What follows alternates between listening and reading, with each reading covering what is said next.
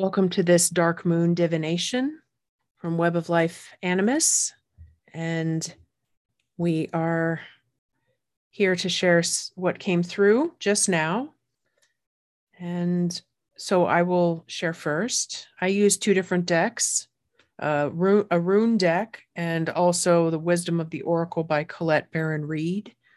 And the, I picked one from each. And from the Wisdom of the Oracle was number three, or Between Worlds.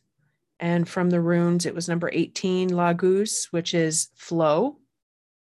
And then I wrote what came to me about those two ideas. And here is what came this is for the coming moon cycle.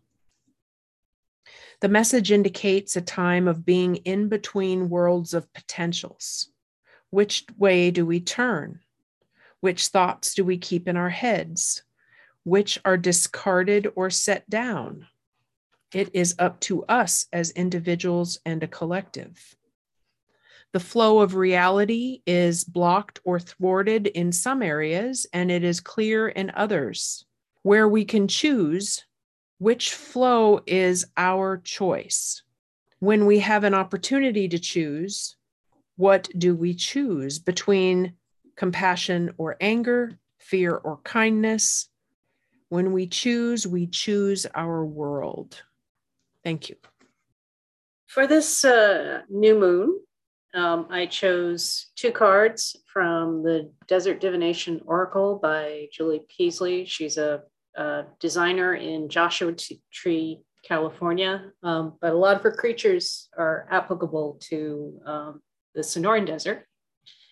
And I chose two cards one for what is being let go in this period going forward, and what is being brought in. And the card I chose for what is being let go is the Pinacate beetle. I think that's the way it's pronounced. Big black beetle. Um, and there's a picture of it kind of going down a spiral. And I, I interpret that as um, kind of the fool energy from the tarot. Um, the the fool early on, it's it's individual dramedy. in other words, you can get caught up in your in your individual story, signified by kind of going down the drain of the spiral. Um, the card I chose for what is being brought in is Fire Ant, which is cooperation in this deck. Uh, the hive mind works together to build in the desert. It's an opportunity to put aside cynicism and come together. Thank you. Hi, I uh, used two cards from the what I call the Lady Harris deck, which is also called the Aleister Crowley deck. And the first actually fell out and flew across the room. And uh, I was surprised, but it makes sense now. Uh, my question was, what is the consideration for the coming month?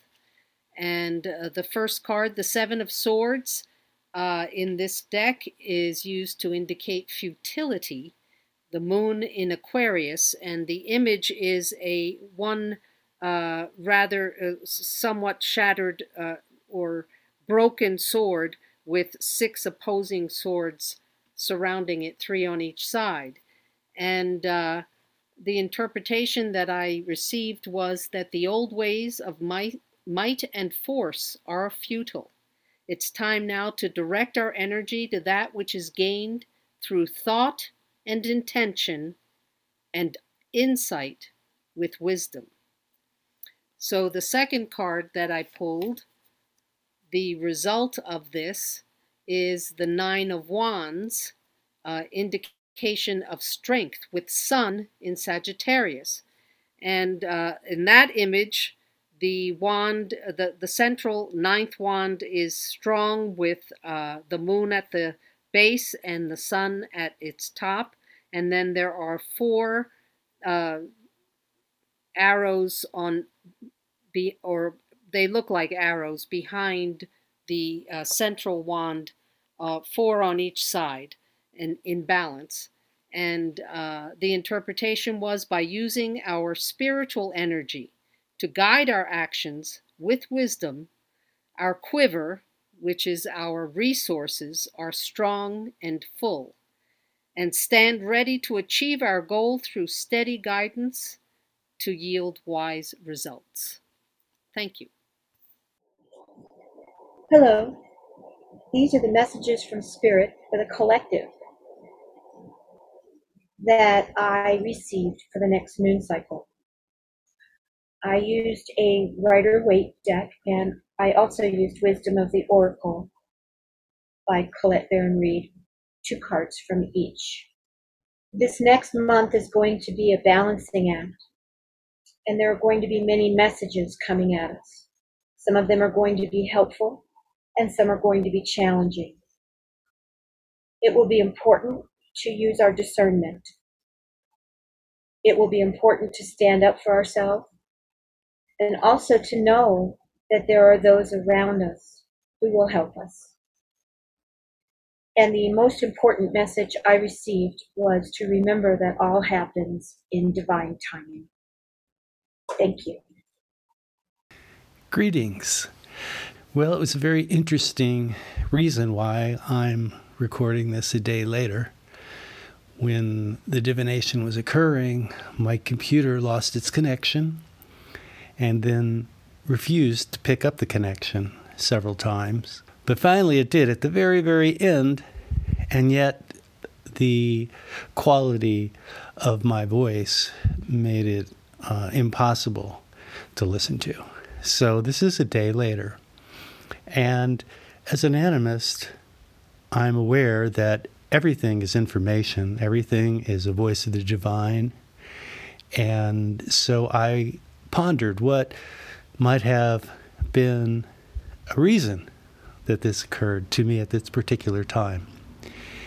And what I think for me the message is is that I need to have a grounding ritual before I do a group divination. When I'm divining for myself, there's an implied series of behaviors that ground me, and I'm totally prepared.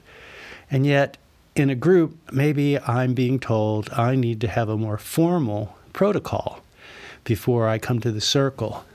And so I've been working on that.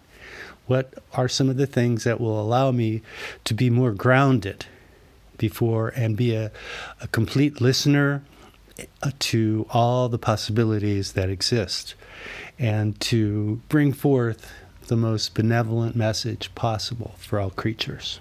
So, with that, I employ a type of modified I Ching that I have worked on over a number of years. I use the conventional trigrams of the earth elements and I create a hexagram, but I have my own system of the meanings of the hexagram.